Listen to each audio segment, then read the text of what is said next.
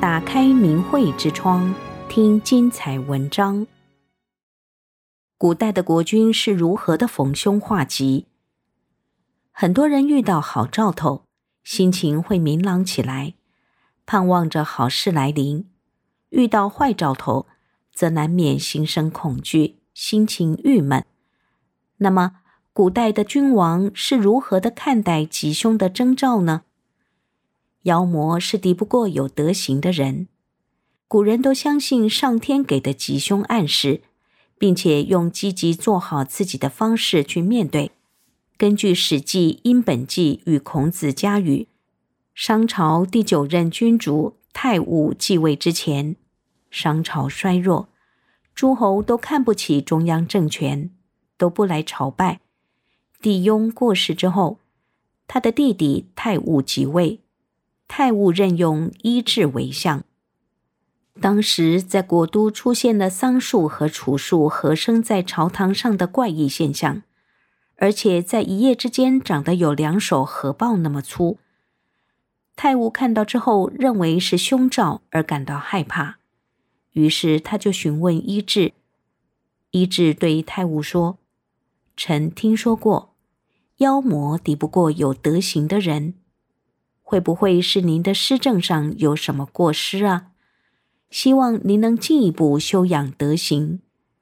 太戊听从了伊稚的意见，很谨慎的修养自己的德行，学习先王治国的方法，探究养民的措施，那棵怪树就枯死而消失了。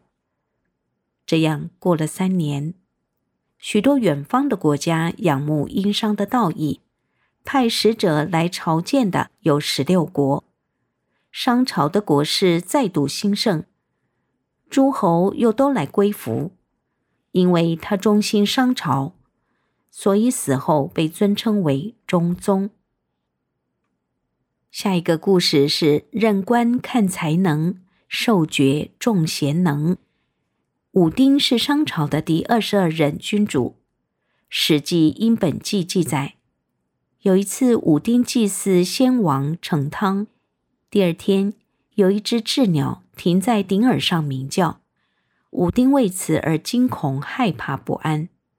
他的长子祖己就开导他说：“大王不必担忧，先处理好政务即可。”祖己又进一步说：“上天考察下民，是看他们行事是否遵循道义。”上天赐给人的寿年有长有短，并不是上天使人的寿命夭折，而是人不行正道而断送了自己的寿年。有的人违背道德，不承认罪过，上天就会惩罚他们，以端正他们的品行。大王，您继承王位，要敬重人民呢，他们都是上天的子民。还要经常的祭祀，但是不要根据那些应该抛弃的邪道来举行礼仪。武丁听了祖己的劝诫，修明正史，推行德政，改革用人的制度，建立了官位不私相授受，只看才能；爵位不授予德行恶者，只重贤能的政策，去除旧有的贵族特权。并且平定了北方的民族土方、蛇方、包方、鬼方、羌方的侵扰，使得天下的百姓安居乐业，让商朝再度的兴盛起来。这就是史称的武丁盛世。存亡祸福决定于自己。孔子家语记载，鲁哀公曾向孔子请教，国家的存亡祸福。我相信是天命，而不是由人决定的，对吗？孔子回答：“存亡祸福都是决定于自己，天灾地祸不是最重要的。”孔子就举例，在殷纣王的时候，有一只小麻雀在城楼上生了一只大鸟。占卜的人说，凡事以小生大，则国家必定昌盛。于是纣王就信靠着这个吉兆，不好好的治理国家，反而残暴至极，最终导致灭国。这就是因为他的行为逆天道，使得本来是祈福，反而变成了大祸。